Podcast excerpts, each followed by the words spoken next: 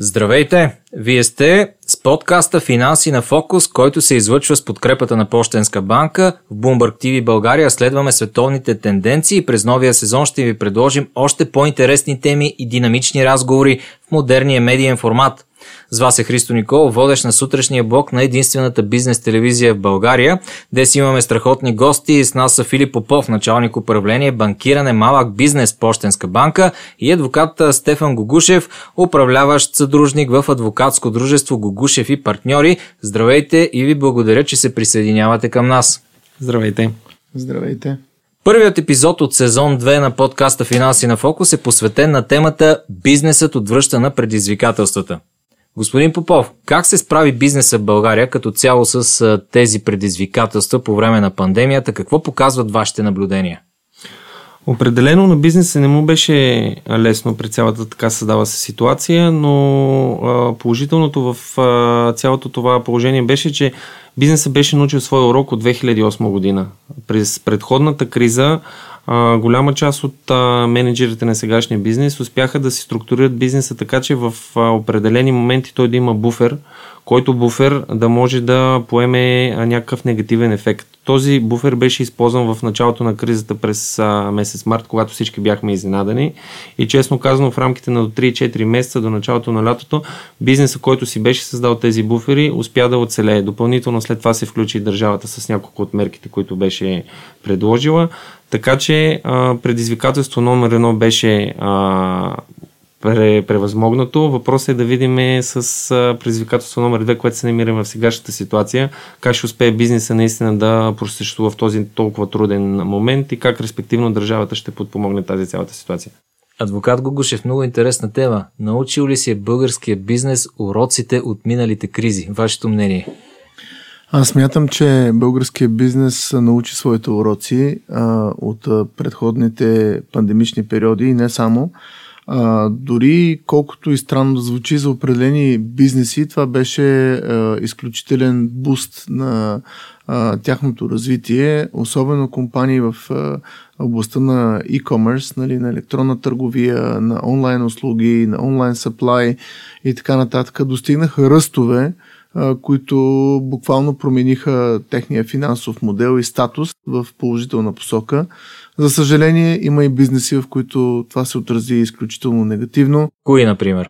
Такива са бизнесите, които са свързани с хотелските услуги, бизнеси, които са свързани с производство, което има крайен продукт, но няма реализация особено в строителния бранш и така нататък. Това са и а, нали, кандидатите най-вече за програмите 60-40 по постановление 429 а, на Министерски съвет, където има допълнителна финансова помощ и така нататък. Това промени света около нас. Господин Попов, какви са предложенията и инструментите, с които Пощенска банка се включва в подкрепа на бизнеса в момента? Пощенска банка винаги е действала с една идея превентивно към своите клиенти, без значение дали говориме за момент на възход или за момент като сегашния, в който бизнесът е определено затруднен от началото на годината. А, с колегите успяхме още преди държава да предприеме мерки като различни програми за подпомагане на бизнеса или мораториум да предложим на нашите клиенти да се възползват от подобни опции, за да можем да съхраним бизнеса и работните места. Така че на практика още от началото на месец март Почтенска банка се свърза с абсолютно всички свои клиенти, физически и юридически лица и предложи възможност за облегчаване на плащанията по техните кредити. Успоредно с а, това, през динамичните месеци март, април и май успяхме да разработим допълнителни дигитални канали, които да бъдат в подкрепа на нашите клиенти, за да не се притесняват да не се налага да посещават физически нашите офиси, да могат в, през всеки един дигитален канал, т.е. през имейл, през контактна форма, през електронния ни сайт или през едно просто обаждане по телефона, да заявят искане за облегчаване на условията по кредита, който ползват или да заявят дебитна или кредитна карта, което успоредно нашите колеги успяха да покрият и в много кратки срокове да реагират и да дадем тази добавена стойност за нашите клиенти. Успоредно с а, това, в момента стартирахме буквално от преди една седмица нашите а, дигитални консултации. Всеки един потенциален бъдещ клиент на Почтенска банка или съществуващ такъв може да заяви а, консултация с а, наш консултант и в а, удобно за него време да бъде насрочена такава среща и да бъде консултиран през а, мобилна апликация, било то през телефон или компютър за абсолютно всякакви въпроси, които има свързани с банкирането. А каква, през какви приложения става самата консултация? Може ли да бъде през Skype, Viber или всичко? А, има определено приложение, които ние ползваме, но има си стъпки, които изпращаме информация към клиентите, последващ линк, какво и как да проследят. На практика няма почти никакви ограничения от гледна точка на операционна система или на устройство, през което да може да бъде насрочена тази видеоконферентна връзка. Ще поговорим след малко за тези антикризисни програми. Господин Попов, вашето мнение обаче в кои економически сектори имаше най-силни негативни ефекти и в кои сектори бизнесът се измъкна сравнително сух и дори се оказа печеливш в тази ситуация? Ами, това, което господин Гогушев спомена, наистина най-силно беше засегнат туристическия бранш, заведенията, голяма част от голямите търговски центрове и фитнес залите. Но това е само на първо четене, тъй като има на практика и косвени жертви. Всички по-малки компании, които, да кажем, компанията, която доставя продукти на хотела или компанията, която обслужва дадени голями а, търговски центрове, те също бяха засегнати. И честно казано, трудно можем да отличим най-засегнатите. Да, определено туристическия бранш като бройка засегнати беше най-силно а, афектиран, но няма бизнес в България, който да не е усети по един или друг начин кризата. Дори компаниите, които бяха в сферата на e-commerce и направиха наистина драстични увеличения на своите приходи, те пък имаха друг проблем. Трябваше много бързо да пренастроят модела на работа и да поемат огромен брой а, поръчки, които нямаше как за в рамките на буквално на седмици да пренастроят наистина от а, 10 поръчки да почват да обработват 100 или 200 поръчки. Това също за тях беше много голямо предизвикателство, но успяха да се справят. От от а, наша гледна точка от а, банкова се наблюдава драстичен ръст на картовите разплащания с над 30%. В e-commerce ръста е над 54 оверал, като има сектори с над 100% увеличение на приходите от електронна търговия. Безспорно някои сектори спечелиха и се възползваха от тази ситуация. Адвокат Гогушев, беше ли готов обаче българския бизнес в тези сектори да дръпне напред? Ами, българският бизнес, особено в тези сфери на иновативни технологии, като електронната търговия, не трябва да забравяме, че у нас има едни от най-големите умове, касаещи IT сектора и много успешни компании, които в момента дадаха възможност за развитие на техния продукт, за надграждане на този продукт и в крайна сметка това доведе до успех за техните клиенти. А, така че смятам определено, че българският бизнес след първия залп на пандемията положи своите усилия в иновативните сектори, където беше готов и успя да реализира своите резултати. Така че аз бих дал положителна оценка на екипите, в които наистина буснаха бизнес. Господин Попов, кои са действащите антикризисни програми в помощ на бизнеса, за които фирмите все още могат да кандидатстват? Две са основните действащи програми. Едната е така добре позната 60 на 40, като съвсем наскоро нейният срок беше удължен до края на декември месец, като очакването са, че той ще бъде удължен най-вероятно и след края на, на годината. Там са разплатени близо 1 милиард лева до момента, което определено спаси някъде грубо около 300 хиляди работни места. Другата антикризисна мярка, която е в действие е през Българска банка за развитие, гаранционно финансиране, което с подкрепата на 8 търговски банки в момента дава възможност на всички компании без ограничения от секторите, които по една или друга форма са засегнати от кризата от COVID-19, да ползват оборотно финансиране или инвестиционно за инвестиции, която вече е започнала. Българска банка за развитие гарантира до 80% от размера на този тип кредити с процент на загубите до 30%. Предвидени са около 2 милиарда като възможност да достигнат до бизнеса.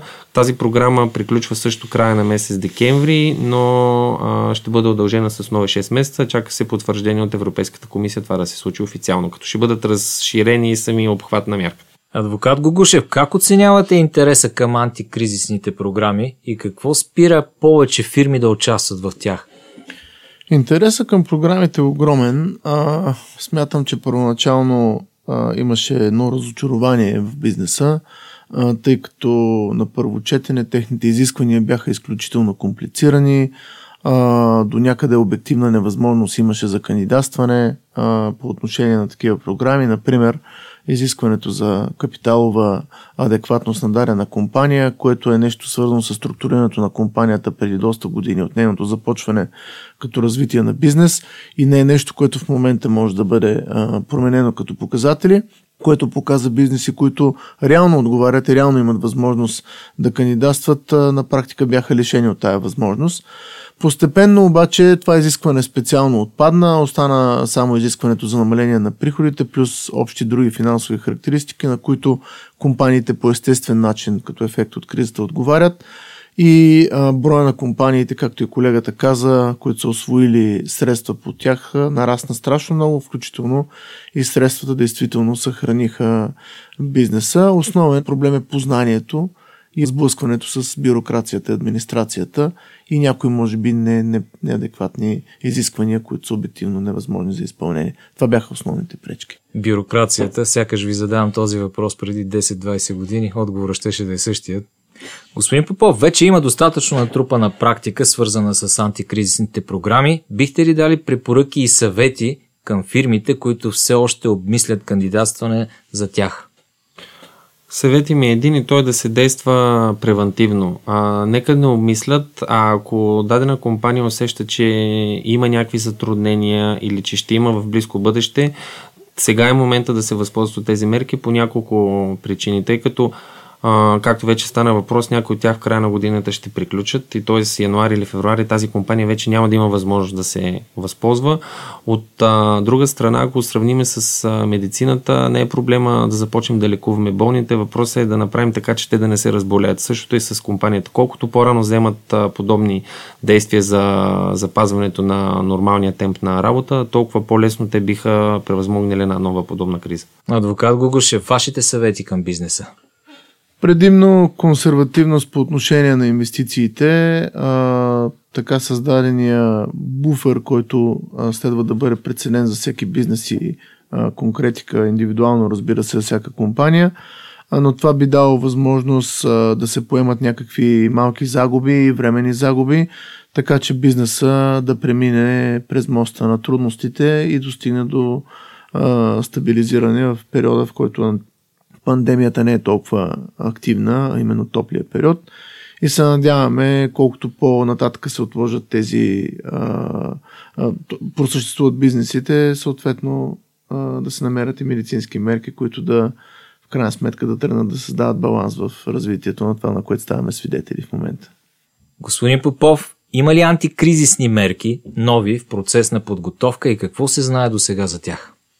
Две са основните антикризисни мерки, които са в процес на подготовка и съвсем скоро те ще бъдат достъпни за бизнеса и за потребителите.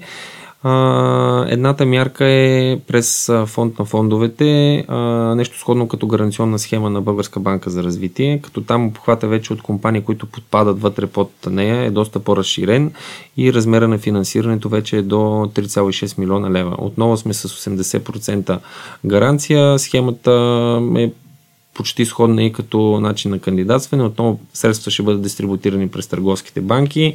Оточнено е всичко по схемата. Предстои подписване на договори с партньорите по програмата и се надявам наистина съвсем скоро този инструмент да бъде на пазара.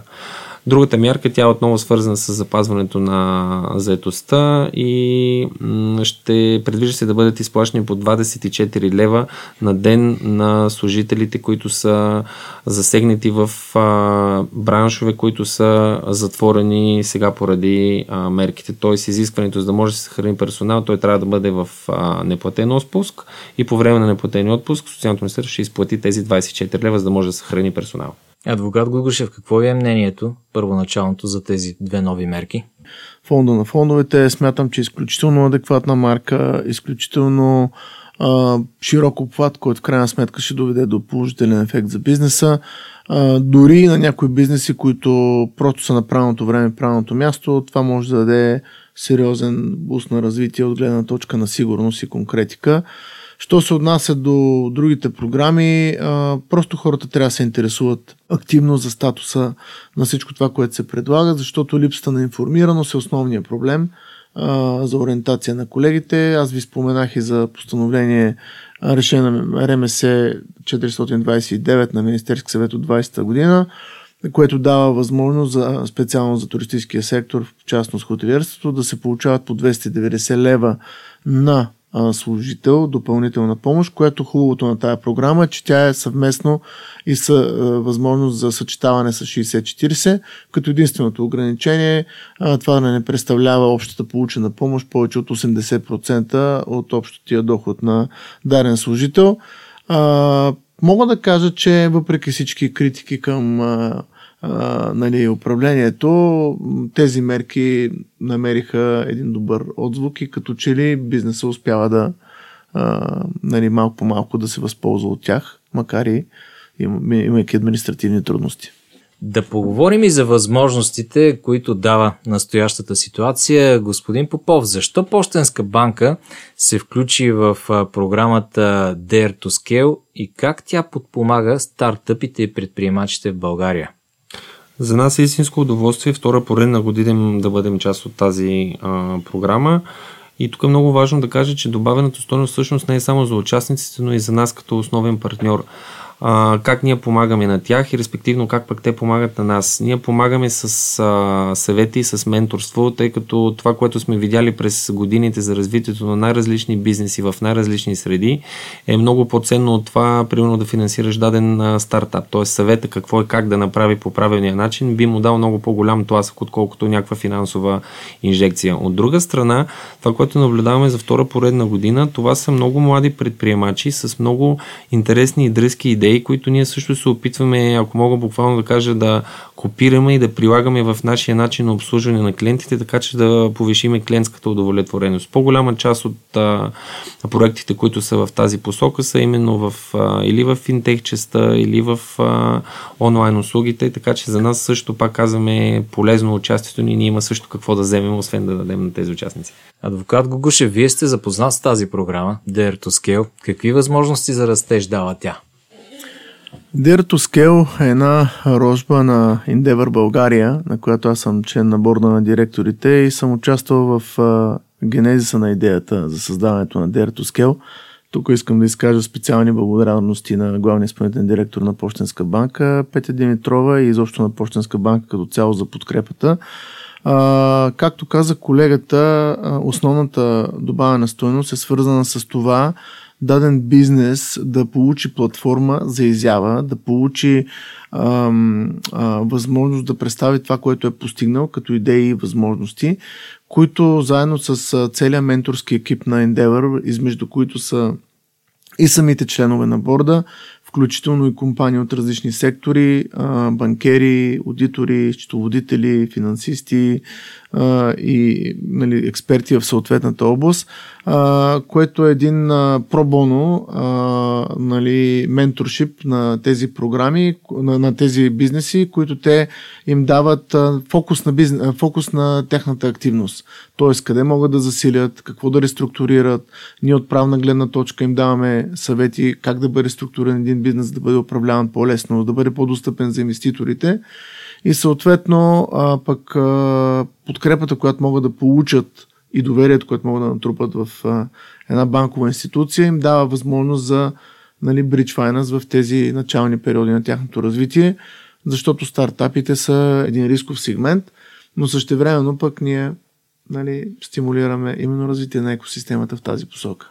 Господин Попов, показа ли ни настоящата ситуация, кои ще бъдат успешните бизнеси в следващите години и какви нови бизнес модели ще се появят?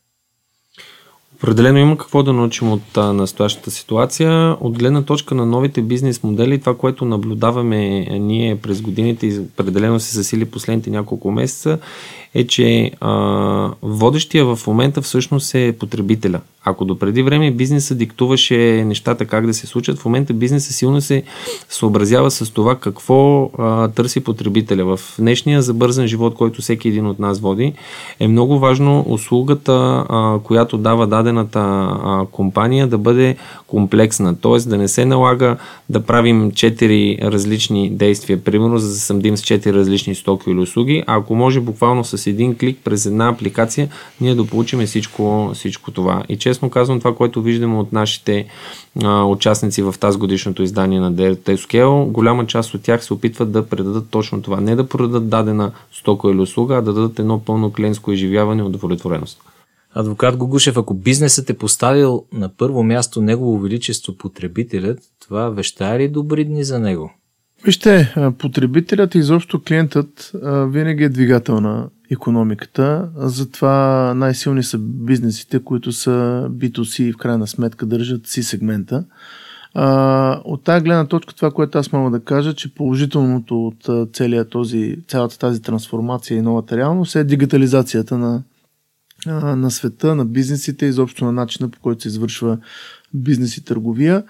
Оптимизацията на време е пряка функция на всичко това, което се случва онлайн и цялата дигитализация, като че ли това дава възможност максимална степен да бъде достигнат крайния клиент максимално бързо чрез а, онлайн присъствие, което може би се оказва и бъдещето. Това отделно дава допълнително а, така увеличение на ресурса от време. В крайна сметка най-важният ресурс в бизнеса е времевия ресурс, колкото си по-бърз, колкото си по-адекватен. Това дава предимства, а оптимизацията на времето се оказа много реален ефект от всичко това, което се случва и там се качва производителността и капацитета, което винаги води до успех. Благодаря ви, господа. Вече може да си включим смартфоните.